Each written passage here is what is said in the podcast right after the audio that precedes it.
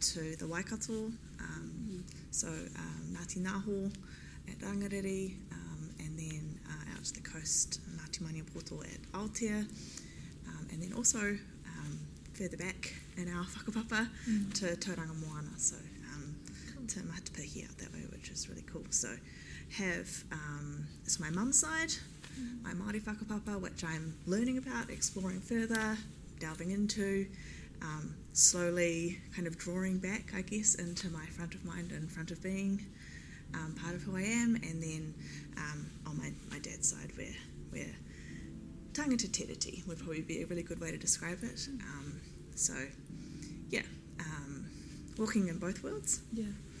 um, and becoming more confident um, in my kind of um, Indigenous connections, which is a big part, I guess, of how I practice and how I see the world now, which is cool. Yeah. And what is your practice? What do you do? So I, I have. Um, so I've studied in interior architecture, so I've been really interested in space um, and kind of spatial um, interactions between the human body. Um, and so I initially started um, with an interest in furniture and, and um, in interior, interior architecture. Um, so I sort of did an interior architecture degree and and found very bound, felt very bound by this kind of concept of a of a position that um, we were inside as opposed to outside. Um, and finished my degree kind of stubbornly because I needed to finish things, and then immediately um, transferred across into a landscape architecture space, which felt like it kind of better reflected the way I saw the world. That was less about um, kind of firm edges and more about kind of transitions Right. um, of space. And so I'm a landscape architect, um, and I practiced briefly before having children, which is the classic kind of interruption to a woman's professional life, um, and um, and kind of worked in a in a private practice capacity with my own uh, practice with alongside my husband for a while while raising children, um, but had always been really interested in teaching, and so um, I had been um, teaching across both the architecture and landscape architecture programs, um, both during my study and then after my study uh, at Victoria University, and really missed that when we moved back um, to Tamaki uh, to have kids, to settle down. Um, and so once the kids kind of were more independent, I went back into a teaching opportunity and um, started teaching into the landscape program at Unitec. Um, which was great for me because it was an opportunity to kind of build relationships with um, the kind of landscape architecture community in Auckland, which I which I didn't have as a result of having studied um, in Wellington. So that was really cool, and think I realised pretty quickly that teaching was the thing that I loved. Yeah, teaching yeah. was um, an opportunity for me to be continuously inspired by new people engaging um, in this in this um, practice um, or this way of seeing the world or this way of responding to the challenges of um, kind of how humans um, interact with their environment and so I kind of I don't know about feed off but like I feel really nourished by the opportunity to kind of be engaging with with students and so um, left practice world behind and kind of focused full time on on practice. And then obviously a big part of um, you know teaching practice is that you know research and constant learning and investigation and exploration is a big part of that. And so kind of really leaning into um, that kind of following my research interests and kind of climate. Um, climate changing spaces because um, that's not a future reality. It's a current a very current and, and very real kind of changing reality now. Um, but also that interaction with um, you know our indigenous knowledges my my developing and growing understanding of my worldview um, as it connects to um, a kind of a Te Māori worldview and starting to understand um, the things that are they're grounded in, in, in how I see the world and recognizing them um, in the way Māori see the world and starting to see myself as Mm. as Māori in a, in a stronger and kind of more confident way. So teaching's been great for me in that space because Yeah. I can explore those things in a way that um, doesn't require me to be the expert yet, Yeah, yeah, um, but allows me to learn alongside, yeah. learn with, learn one step ahead of, Mm. um, and that's been yeah really kind of yeah nourishing. Yeah, cool. How does your um, developing understanding of Te Ao Māori um, influence your or channel through your teaching style? Um, that's a question you should ask my students.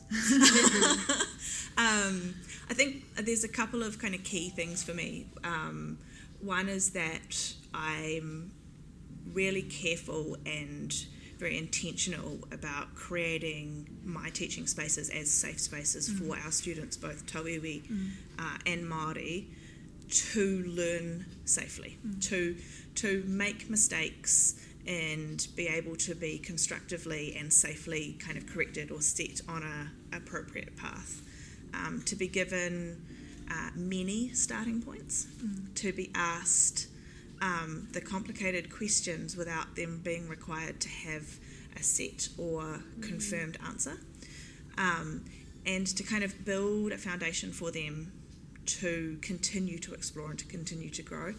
Um, so that we don't have, which is something that I've kind of recognised in, in, in many of the institutional environments I've worked in, we, we don't have um, a sense of this idea of engaging with Te Māori as being scary or not for me, um, but rather that it is something that we share, something that is possible for everyone to engage in, and that we have varying levels of ways in which we will engage with that over time. Um, for many, it's about you know allyship. Yeah. It's about um, being uh, engaged and responsible as tauiwi, as tangata tiriti, as as um, kind of good partners, um, and and kind of playing an, an important, like really important role as the other side of that conversation between Māori and non-Māori because in many many cases I've found um, as Māori you, you often feel like you're in an echo chamber when you talk about the things that, that aren't working yet. And um, and then I guess the other side of that is is also that many of our students like myself when I was studying are Māori feel very strongly grounded in that feel the incredible privilege of that kind of um, you know intrinsic kind of completely embodied connection to this place but also don't feel confident in in walking in their Māoritanga because for whatever kind of generational reasons that's been lost to their family. And they may have they may have generational disconnection from that. They may not be able to go and sit at the knees of their nannies um, and and kind of redraw that connection that's been lost.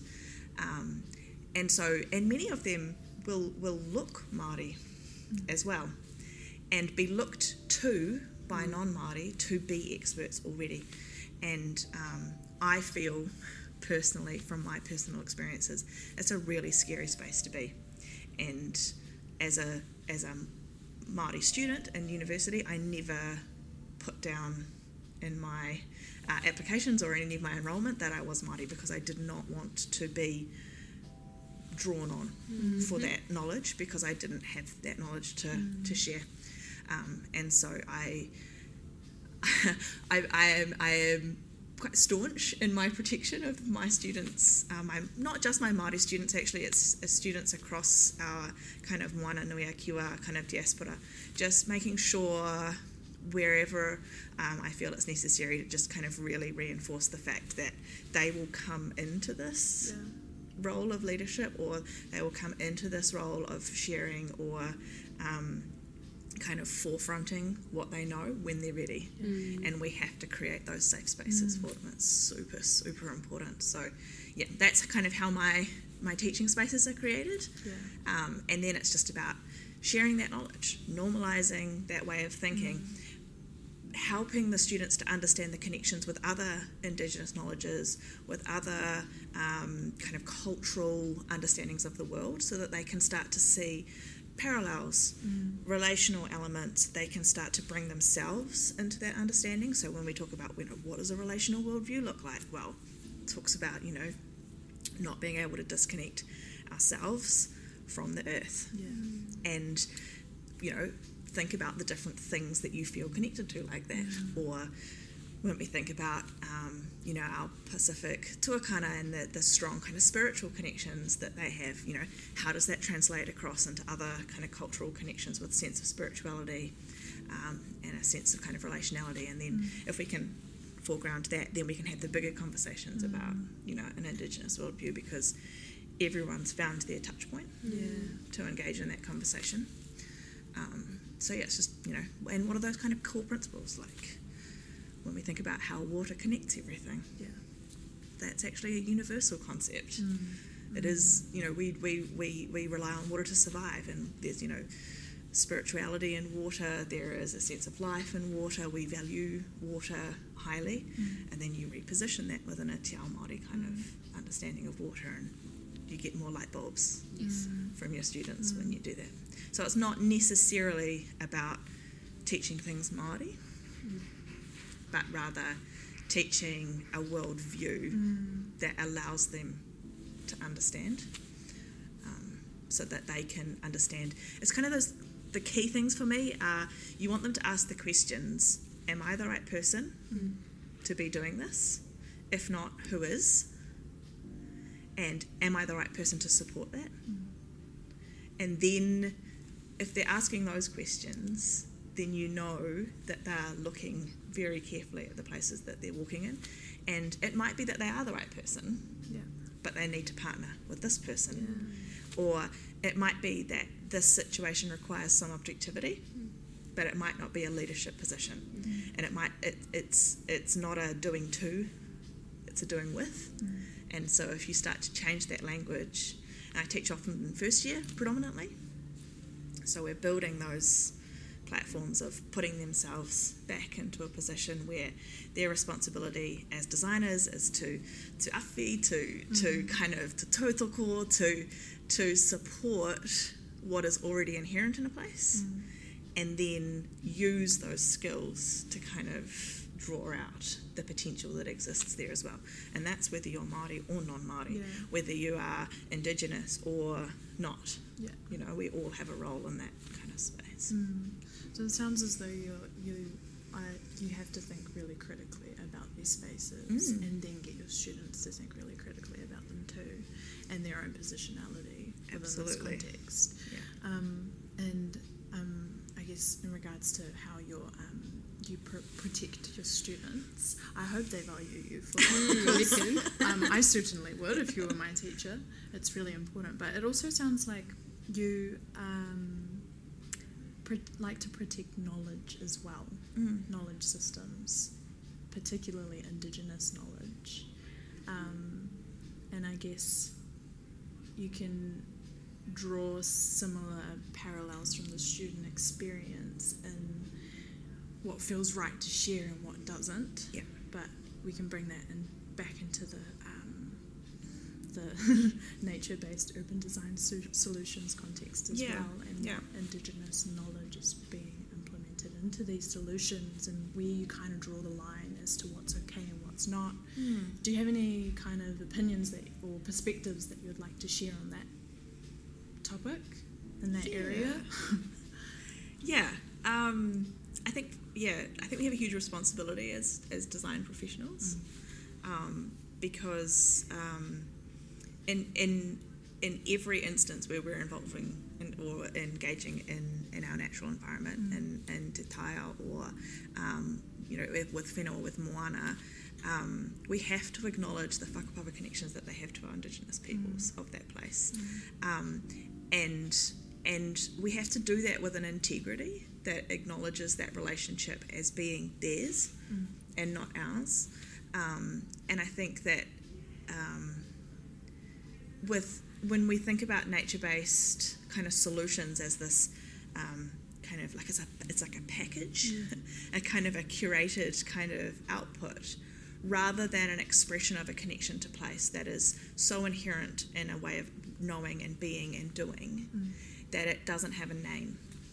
Necessarily. It, well, it might have a name within an indigenous language, but that name doesn't belong to the nature based kind of outcome. Um, and so, as, as designers, as experts potentially in this space, we have to we have to acknowledge that the core of that Mm. um, doesn't belong to us Yeah. basically, um, and and and that we have a responsibility as allies, as partners, but we actually have an even greater responsibility as kind of kaitiaki or stewards of that knowledge, Mm. um, and we have to accept that that knowledge might be offered to us with you know an incredible generosity, but we we we hold and support that knowledge in the work that we're doing, but we don't then take that knowledge away Yeah. it stays Mm. with the people with the place based Mm. response. Um, that, that that knowledge isn't an ownership thing. We don't we can't transfer knowledge like a resource as we consider it in a kind of a Western context Yeah. where it can be um, bought or sold Yeah. or ring fenced Yeah. or um, kind of replicated. Mm. Um, one of the, the incredible qualities of engaging in, in Indigenous knowledge is the place based nature of it. Um, and, um, you know, what works in that moment cannot necessarily be transferred to the next place, Mm. but that can start the conversation for the next place. Um, and so again, it comes down to that, you know, like who's in the room, who's having the conversation. Um, is is am I speaking on behalf of someone or am I speaking with someone? Um, and I think that that's something. It's that kind of constantly just checking, Yeah. just checking back and making sure that you're engaging with this in integrity, um, and that you're you're holding your responsibility to the relationships Yeah. that you build with each Indigenous community as you work with them, um, and that you can take your learning Yeah. with you, your learning with you, um, but you're not taking their knowledge with you in the same way. You're taking your learning from that knowledge, and that's that's different. It's not your right then to then take that knowledge and give it to someone else. Um, and so we, I mean, we talk very carefully with our students about, you know, how do we attribute what we have, what we've gathered. You know, it's a, an incredible sign of respect to to go to someone, you know, whether you're doing that um, in a kind of a traditional kind of academic way where you're reading your sources. When you take that knowledge, it's an incredible sign of respect, right? Because you're you're acknowledging that there's incredible value Yeah. in that piece of information, and it contributes to the work that you're doing. Yeah. But you cannot do that unless you attribute where it's come from, unless you share the whakapapa of that knowledge. Mm. And then as we build our kind of academic library of things that reinforce our evidence, the whakapapa of that then Yeah. lives in the, the moment that it touches the ground again. Um, and that's really important as well. Yeah, I mean the academic world is super guilty of the Absolutely. exploitation Yeah. of knowledge, right? Um, and I know that, uh, like Linda Tuhiwai Smith, for Mhm. example, offers really like in-depth, useful um, articles and writings on kaupapa Māori-led research. But this is interesting because Nuau is dealing with the wider Pacific Absolutely. and more than just one indigenous group of people. Mm. Um, have you? I mean, I know you're new to Nuau, but Very new. very new. But have you um, been able to observe the ways in which Nuau has embraced like a, a safer way of this absorption of knowledge and then the transfer and protection of it? Hmm.